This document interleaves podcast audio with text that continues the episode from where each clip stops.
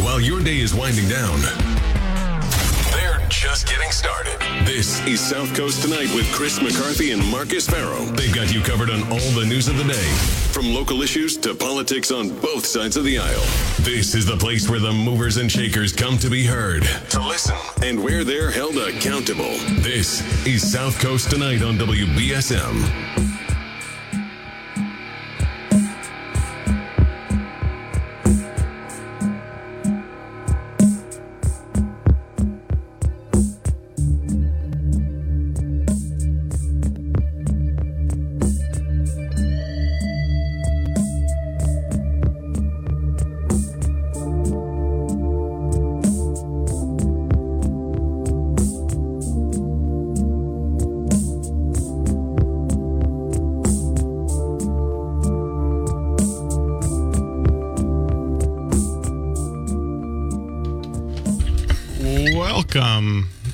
To South Coast tonight. I'm Marcus. I'm with Chris, Sheriff Hodgson. I think we're working out the technical stuff. Or are we? Are we good? Okay, I think we're good. We're good. Oh, sorry. Are we Hey, good? Turn the mics on. Everybody's Okay. everybody's behind. Welcome to South Coast tonight. Um, Marcus, he's Chris, and we're here with uh, Sheriff Tom Hodgson. Sheriff Hodgson, thanks for joining us. Thanks for having me, Marcus. Chris, thank you for having me. So, um, Thanks, Sheriff. We're going to get right into it. You, uh, there was a lawsuit filed against your office, some of your supervisors, some of your employees, uh, federal agencies as well, by people detained in your former ICE facility. Uh, I know you've had an official response to it, um, but if you could just respond to it uh, here and maybe a bit more um, in depth. Sure. Um, this the incident that you're speaking about happened almost two and a half years ago uh, at our ICE detention facility, and uh, surprise, surprise, uh, it's three months before my election, and here we are. Uh, Suddenly, uh, suddenly we, we, we have uh, we have this lawsuit by these detainees. I heard one of them uh, on the news today, Right. Yes. who had said that you know our our officers uh, came in the unit, um, they slammed him to the floor, and an officer kept his knee on him for ten minutes. That incident, from the time we breached that door after they destroyed the unit and attacked us, that incident, within 90 seconds of the time my people entered that that facility, broke through that door, within 90 seconds, every one of those guys was in flex cuffs, and within five minutes, the last person was let out of the building. This guy that was on there is a well-known, well-known liar. He's got a long record from Connecticut. We know all about him. We knew about him before the incident even happened, and so uh, it'll all come out. We're not worried about this case at all. In fact, uh, we're looking forward uh, to this going out and people seeing uh, exactly what happened. We have all the tapes. Well, well, that's that's my next question. Is is and we, we had a conversation about this last night. We were, we were trying to we, we couldn't quite figure it out. Wh- When is when are we going to be able to see the tapes? Is it being held up now or? Uh, Well, here's the here's you know I, I started out by saying surprise surprise. We're three weeks before my uh, three months before my my election. Right. Um, look, this is two and a half years ago. The inspector we asked the inspector general's office from the Department of Homeland Security to investigate this incident. Uh, we immediately asked them to come in and do it. They did a phenomenal, thorough investigation. They talked to detainees, talked to my staff. They interviewed me. Um, and uh, unlike unlike uh, Maura Healey, who issued an 85 page bogus report, had no basis of uh, any kind of corrections background. This was a political hit from the beginning to the end. We haven't released anything yet, but I have a whole documentation that starts two months before that incident even happened at our place, from the ACLU to Maura Healey to the White House, and back and forth they went. So this is a, the- look. It's it's all going to come out. But as far as the tapes go, we could not release the tapes because we asked the inspector general's office to do the federal investigation. Right. The officers told us right around the time that uh, the presidential election happened, they were getting close to finishing it, and they said, "You guys, wait, there's nothing here. We've we've we've looked at everything. Um, we're just waiting for the." So we said, "When's the report come? When's it coming?" President Biden got in, and guess what? No report, right? Um, and so we still don't have that report, and that technically means the investigation's still open. So we we can't release them. Mara, He- but Maura Healey's got those tapes, and I would recommend that somebody ask Maura Healey for I, those tapes. I put in an inquiry. Granted, I put it in late in the day. I did ask her Mm-hmm. office if they could, if eh, not if they could release the tapes, but if they were able to, and and and and why why haven't the tapes been released yet? Is there anything preventing her from releasing it? no, she's she's had, she's the attorney general. She's got. Right, she- that's what I thought, yeah. she, she Well, I wanted to didn't do know her if own independent investigation. The other thing I would tell you is, you know that Maura Healey never even interviewed me in that whole investigation, and you know why? Because she knew I had all the answers. Her position was she tried to, right? That's a lie.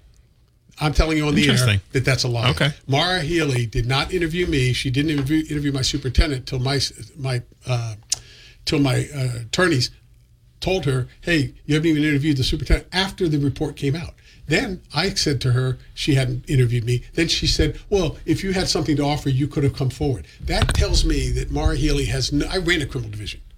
It was so blatantly clear to me this woman had no clue how to run an investigation. She accused my staff she accused my staff of violating state law and violating civil rights of, mm-hmm. of these individuals.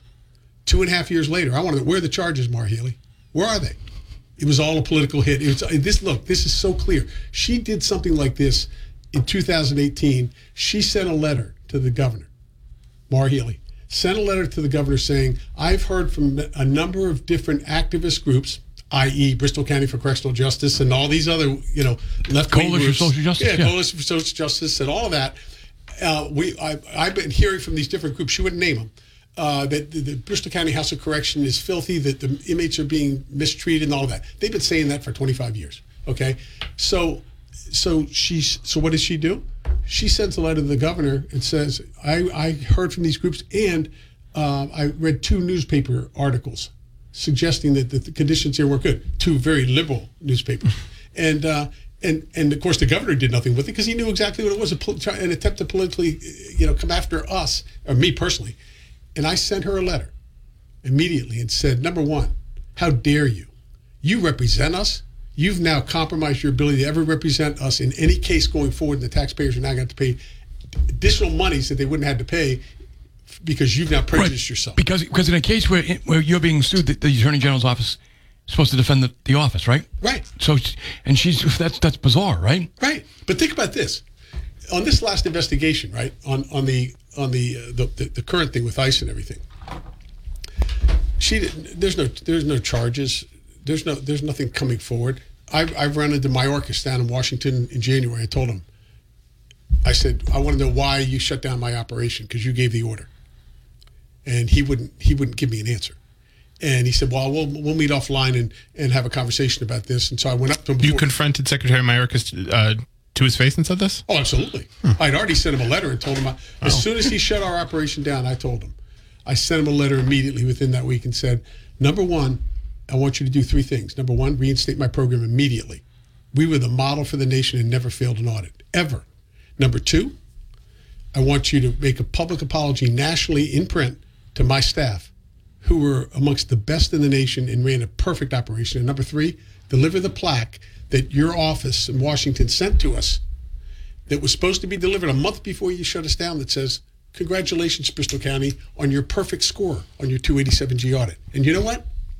We still don't have it. And it's in it's up in the Boston office. You know why we don't have it? Because it clarifies exactly what I said.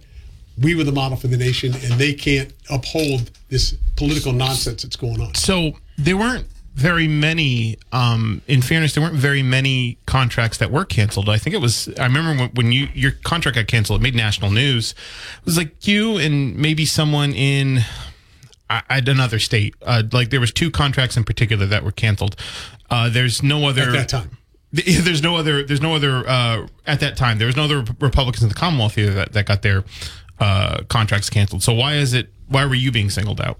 because I'm the most I've been the most outspoken on this whole border issue for for 25 years since I became sheriff, and they didn't like it. They don't like it here. Maura Healey doesn't like it. She's liberal. She's a pro illegal person, and they didn't like it in Washington. And they were like, if we can go after Hodgson, we can then we can set an example for others. And guess what? Barnstable, no more. Okay, this is look. These people, these people, it's all about politics. Okay, my focus. I don't care about their politics. I care about taking care of the people of this county. And for them to use th- this disturbance, which was prom- prompted and promoted by activist groups. Okay, we have phone calls we heard prior to this thing even happening where they're talking to these different people. We, th- these guys, there was no COVID cases in our place. There, there was not one COVID case there. But I guess the long and short of this is, you, when you when you play politics, Maura Healey didn't, she did nothing after when the governor didn't do anything after she did her. She said that first thing in the 2018 to the newspapers and to the governor. She didn't tell call me. Why wouldn't you call me and say, hey? And and one other point I'm going to make in a second. Sure. Why wouldn't you call me and say, hey? Um, I'm getting all these complaints from people that your place is dirty and you're mistreating inmates. You represent us. Why, why wouldn't you pick up? The, she didn't. You know why? Because she wanted to get a thinks she'd get a political hit with the with the liberal group she she supports. Now take a look at the second situation, okay, with with the with the whole the whole situation about uh, ICE right in in our detention center and that disturbance. If you, for example, let's just say, for example, that the ACLU sent you a letter and said, Mar Healey, the Ash, the, the the detention center at the Bristol County Sheriff's Office is a is a um, tinderbox and it's ready to go off any day. You're the Attorney General. What would your obligation be? What's the ACLU's obligation? If they believe that and they protect civil rights, why wouldn't they call me or go to the press, go Right. to the, press and say, "Hey, this place is ready to go off"? But they didn't. And you know what? Two months before, two months, almost almost two months before that incident even happened, there you go. Okay, and then it goes after that from the trail there. Now, let's say ACLU didn't want to. Well, if the ACLU, for whatever their reasons were, and I know it was political, and we know that, why didn't why didn't Maura Healey pick up the phone immediately? She wanted to protect people, right?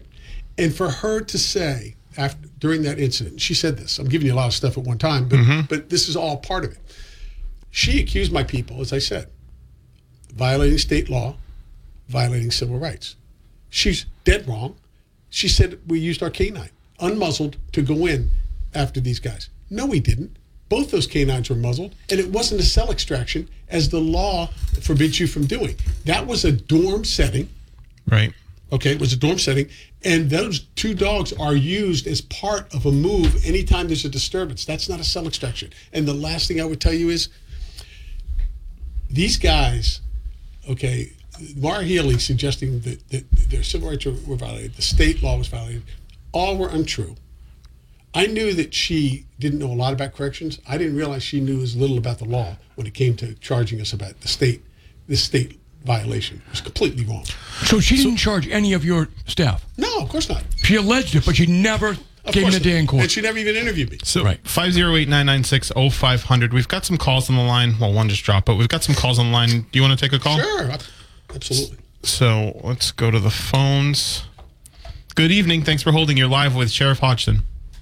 Uh, thank you very much. Um, you know, uh, Sheriff, Marlene. you omit the fact that uh, that Judge Young, a Republican judge, federal district court, released 43 detainees from your jail and refused to allow any new people to come in because of the horrendous conditions that you put these these folks under. No protections, no sanitization, no masks, no no nothing to protect them. And one of the reasons you want to go after Marco is because he understood that he has rights and he moved his lawyers to go to that federal district court and and pull you- pull people out. And you know what the judge said?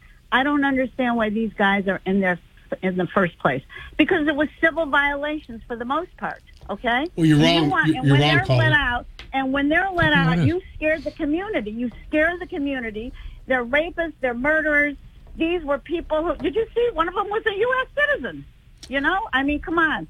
Well, Marlene, let me let me let me let me let me just tell you. First of all, as usual, you don't know what you're talking about. Okay, that's the first Oh, thing. No, you Yeah. don't. No, you can you and you put Oh, things in that you make Really? up. Well, let me. I listen to you. Listen to me. For- You may listen to me You now. got you got to you got to let you got to let the sheriff respond. Uh, Marlene, Marlene. You, Okay, you make it. You've always made up the narratives. The Ash Street jail's filthy. All this nonsense that you you bring up for years. But the bottom line is this: number one, you don't know anything about that guy, Marco. I do, and so do the Connecticut police and everybody else about his consistent lying. He lied to the the uh, inspector general's office. Said people were putting bullets under his door. He told people he was left naked in a cell when he was moved over there for the COVID stuff. It was all lies. Look, you want to buy into these people that are lying. Look, and to say that these people were all civil.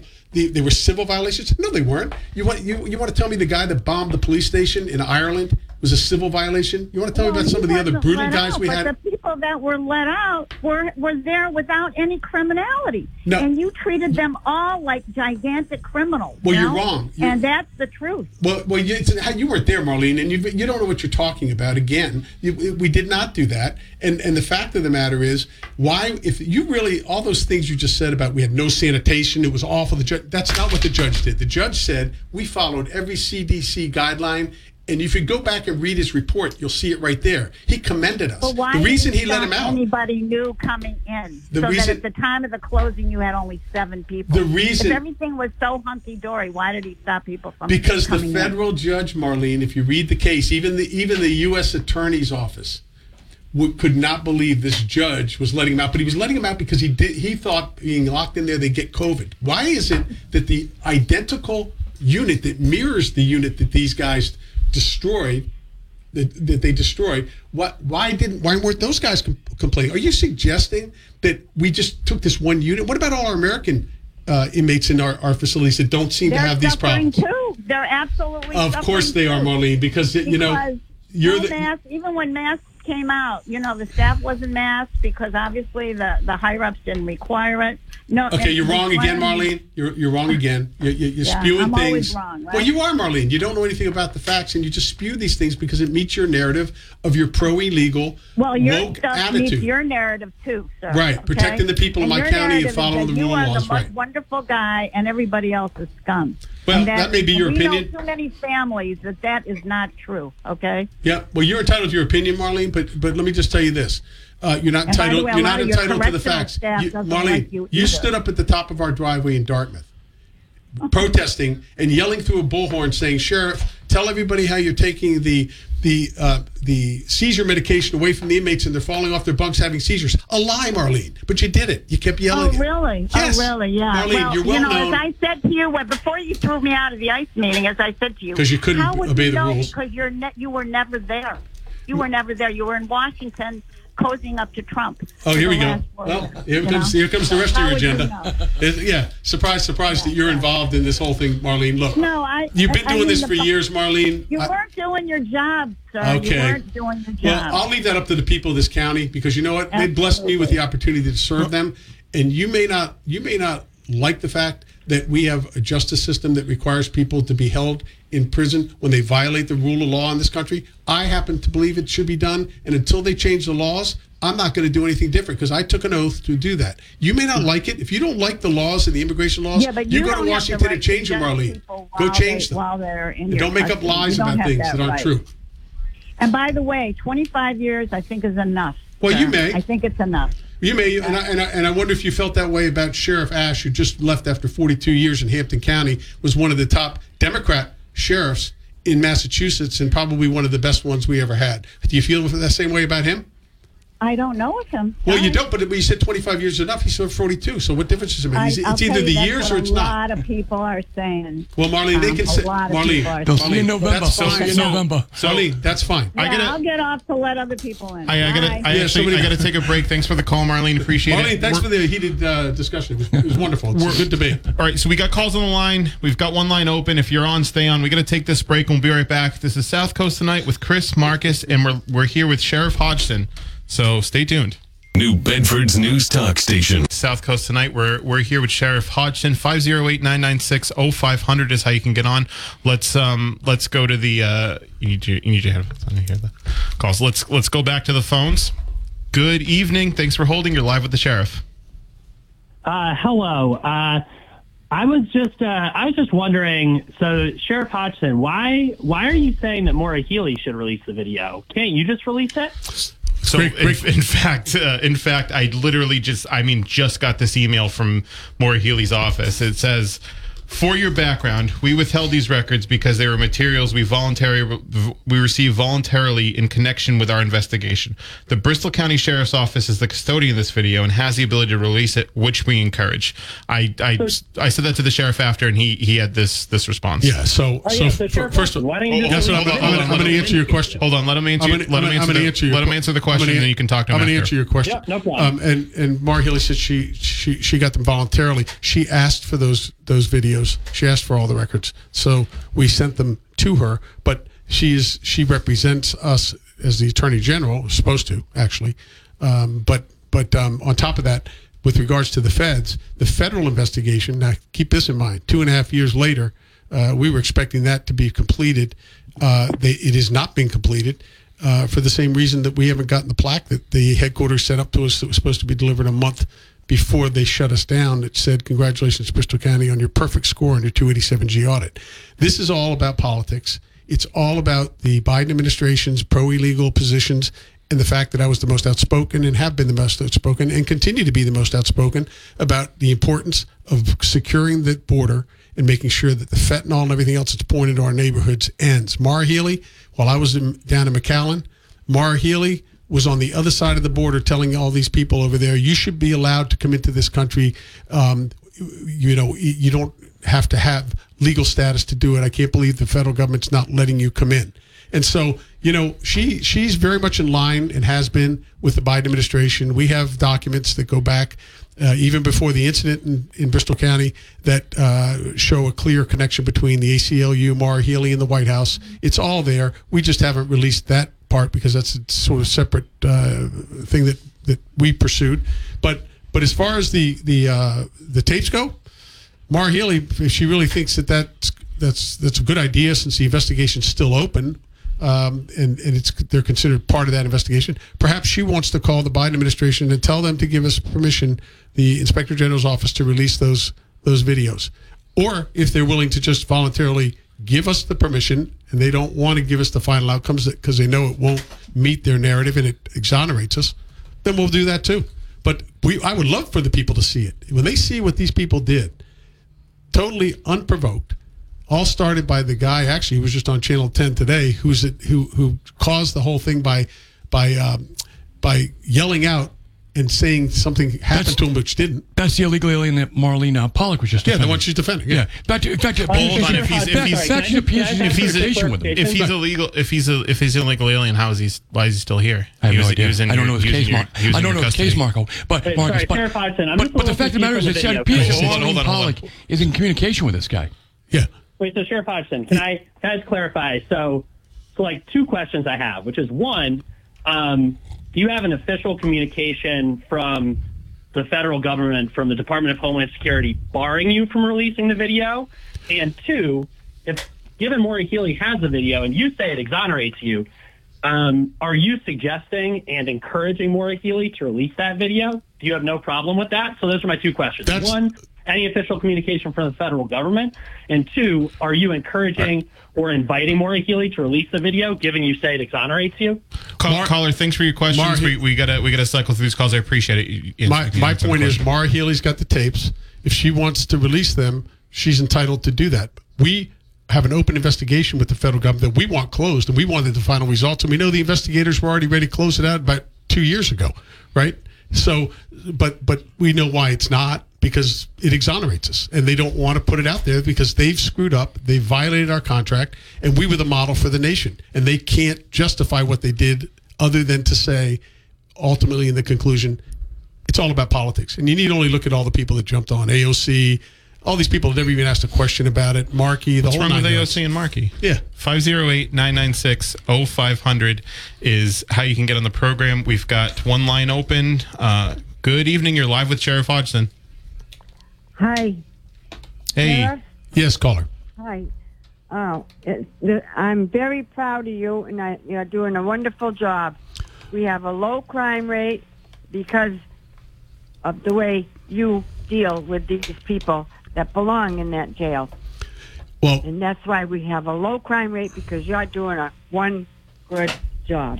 Well, thank you, caller. That you're very kind to say that. You know, it's, it really is attributed to my staff. I have a phenomenal staff, and as I mentioned earlier, we've been nationally accredited twice, back to back, at 100. percent And what I would what what I would say to you is that um, background. yeah, what I, what I would say is that um, uh, you know my job is not to punish people, whether it's but whether it's somebody that's an American citizen that comes to our place or whether it's a detainee. Our job is to um, once they come there to make sure that they're properly cared for and that for those that want to access programs, they can access programs, get on a trajectory, and hopefully not go out and victimize people again and lead a more successful life. 508 996 Let's go back to the phones. Good evening. You're live with Sheriff Hodgson. Hello? Hey. Hi, Hello? Yes, Hey. you're on the air. hello, caller. Oh, I'm on the air? Yes. Okay, I can't hear it. Um, because I have it through the through my There's a delay. Oh, okay. Yeah, I'm just wondering, Sheriff Hodgson, in April, the Department of Pu- Public Health, I should just silence this so I can hear All right, can we just? Yeah, we- we- we gotta- we- Hey, come on, you got to get it Department of Public together. Health found over 100 violations as evidence of sub- substandard conditions in your jails. Are you reading that off a um, page? in April. um, you know, Are you reading that? I wrote some notes for myself so Oh, all I could speak the question. So why do you keep continue to complain that this is just political persecution? This was under a Republican governor, a hundred over a hundred violations. Yep, I um, can I, I can answer that for you. conditions. So why don't you see a need for reform? Why do you just keep complaining about persecution this and persecution that? It just tells me that you're not interested in, in doing the job. And after 25 years in office, this is just, it's time to move on and let someone else do the job. Certainly appreciate your perspective. Let me just answer your question for you, though. Uh, first of all, I'm probably one of the most reformist sheriffs since I took over in 25 years, and, and I think you'll find if you look at the other sheriff's departments across the state, you'll see that we've done so much uh, to to address the issues that not only inside the prison but outside the prison with regards to our operations and maximize its benefits to the people of, of this county. But more to the point on your hundred violations.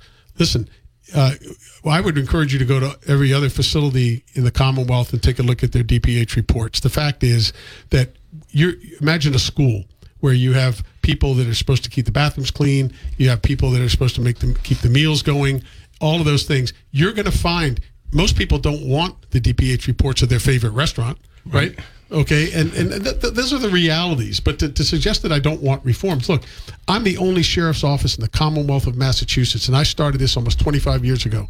We measure 250 operating indicators every day on every shift for the taxpayer, for the management of our operation, to make sure it's done efficiently inside and also you know fiscally for the taxpayer and that we're not wasting money so every day on every shift my people will measure how many meals are served how many maintenance slips are done cleanliness issues all those things are measured but when you're dealing with with scores of inmates on schedules and things they're not going to be as neat even though we require them to do cell inspections we do those on, on a regular basis they, they they're living in there so yes there's going to be times where in an older facility we're going to need to paint a cell or do something. Sometimes the paint will peel. You can, you can't you can't manage these big operations unless you have unlimited resources of money uh, without running into periodic um, um, infractions around DPH. Normal things that you would see even in a hospital, for example. But what I would say to you is, if you were to believe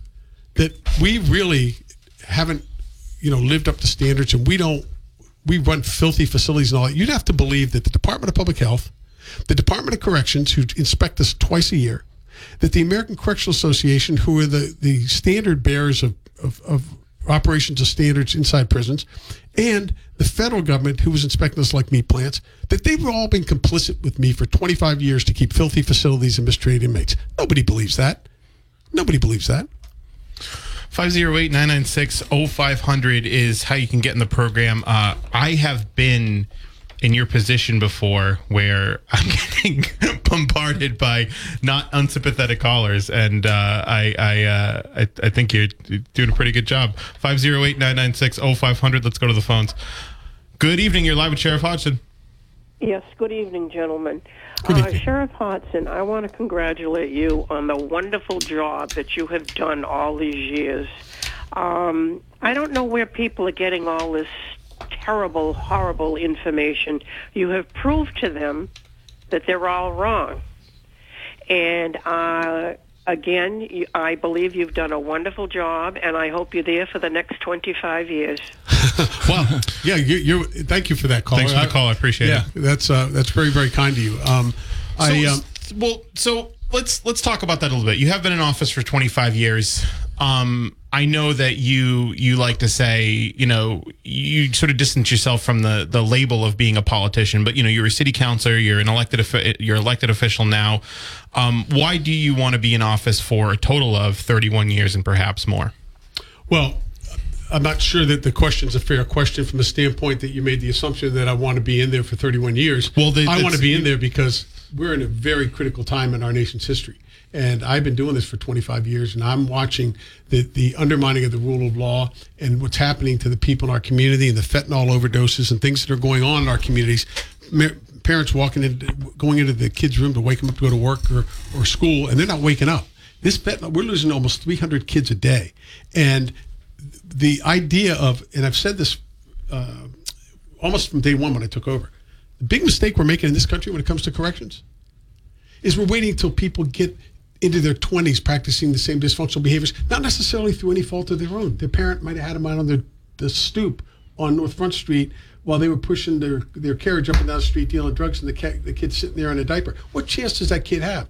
We, our job's not to punish them. Our job is to make sure that when they get there, we can help them rehabilitate. But that doesn't stop recidivism.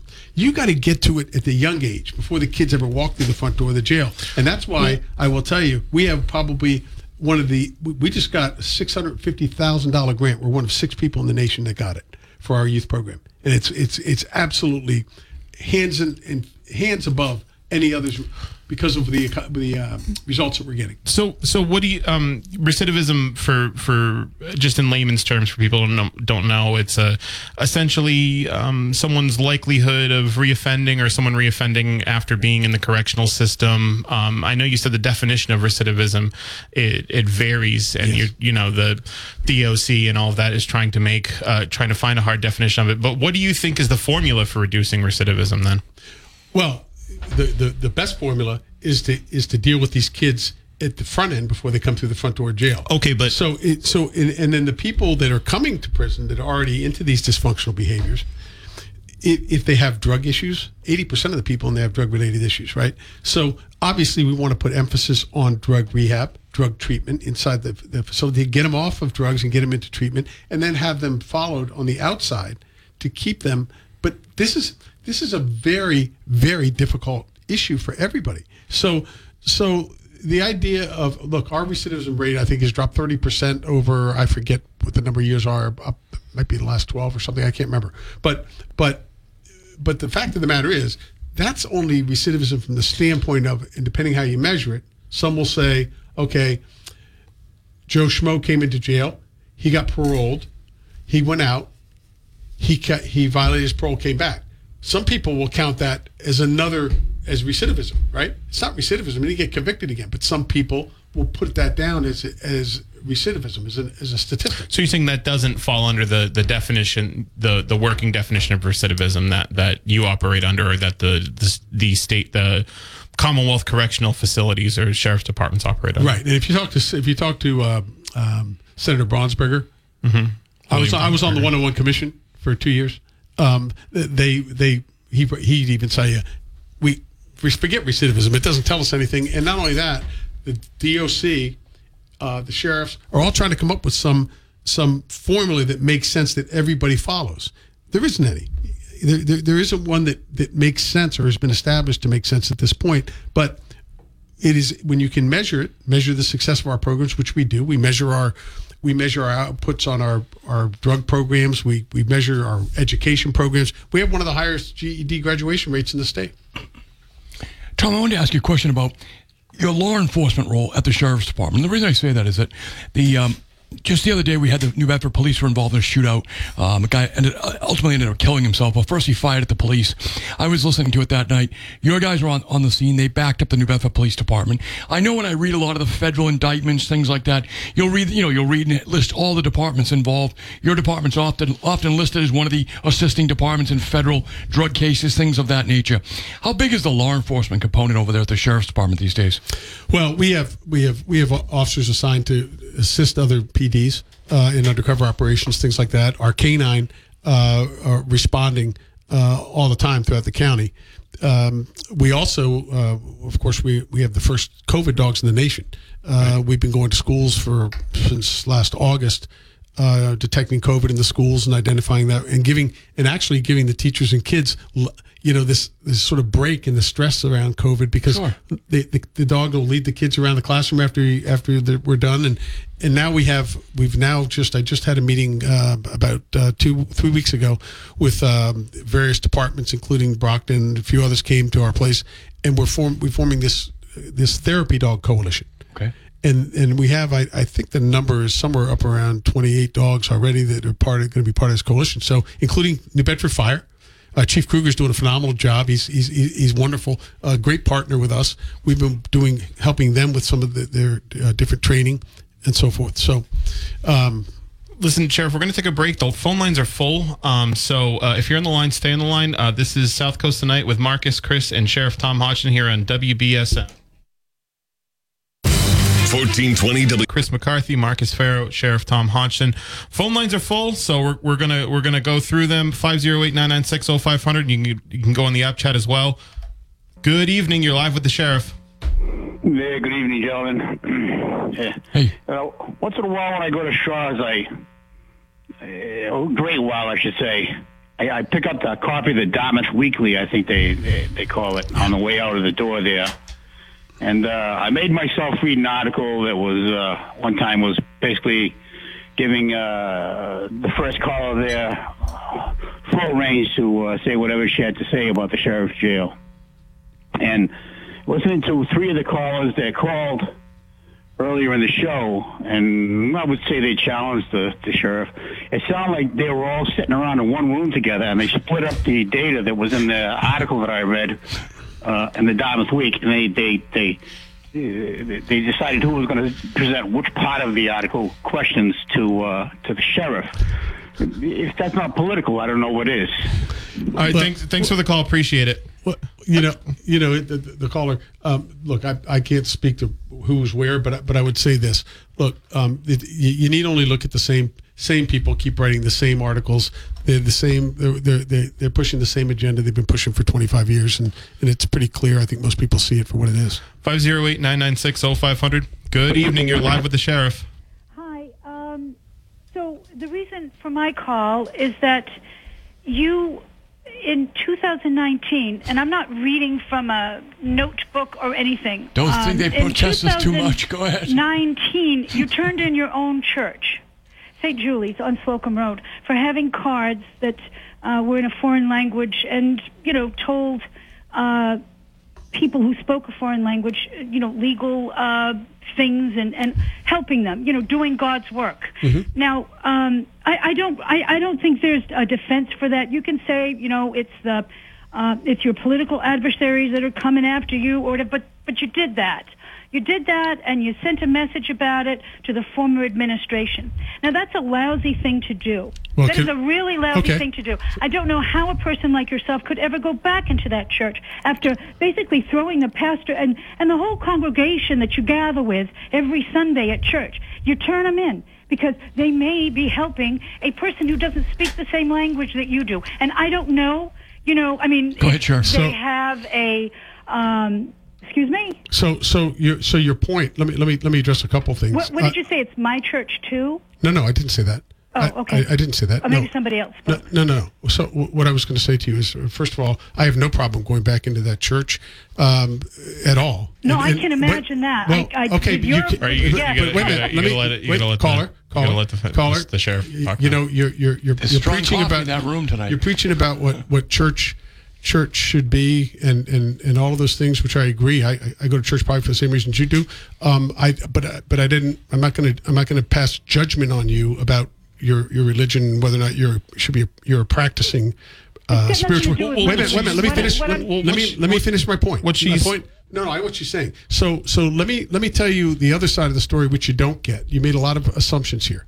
Number one, there was there was a a, a um, there were three pieces of paper in different languages in the back of the church. Someone had written on there um, uh, something about the immigration, uh, illegal immigration, right? So I, I look at it naturally um, because I'm sure you probably understand that these sanctuary cities that have been created in, in this uh, state and across the country are places that people who are coming in illegally, and particularly MS-13 or somebody that might want to wipe out a congregation from behind when they walk in the church, okay, who who is here as part of a um, MS-13, some other group, okay. Wipe out- Well, let me finish. Wait a minute. Let me finish. The problem is that what what happens is sanctuary cities attract these people, right? They, they're going to go to places where they know that the government's saying we're not going to we're not going to we're going to find ways to make sure you're not identified. Now, when you have a what looks like a safe haven at a church, if you're somebody illegal and you come there and you think that that's a good place because they're not going to really pay attention, they got this stuff in the back of the church. See, I I I I I sit in the back of the church for a reason, always have. Okay, because I've seen what's happened in a number of churches where people were wiped out. Now, now Wiped out- this what do you mean by wiped out? where where gunmen come in comes in the back of the church and starts like happened opening Texas. fire on people. Okay, now now here's the thing. What's iro- really funny about this this whole point? What's really interesting about this whole point that's being brought up about me with the church um, is that about three weeks later, I was in the back of the church, and the ushers said to me, hey, uh, would you mind going down to the front of the church? And a guy went down there about 15 minutes ago. We've never seen him before, and he's never come back. He's never came back here after 15 minutes. Can you go down and check and see what's going on? So I did, and he wasn't down there. I went out the back door, went around the side. I see a guy sitting in a car. I come back in. I asked the ushers, I said, hey, there's a guy out there. Did he have a hat? Uh, And they said, yeah, he did. And I said, well, I think this is the guy. He's sitting out in a car out there. Now, the, the, the service is going on, but he's sitting out there by himself. Now, as a law enforcement person, now the average person is not going to be thinking about anything like that. But you know what? Those ushers were scared.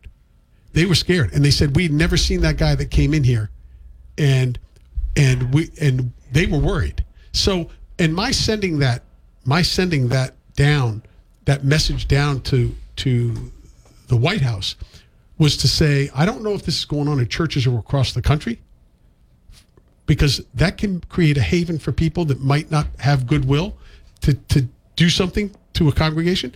So I sent it down there.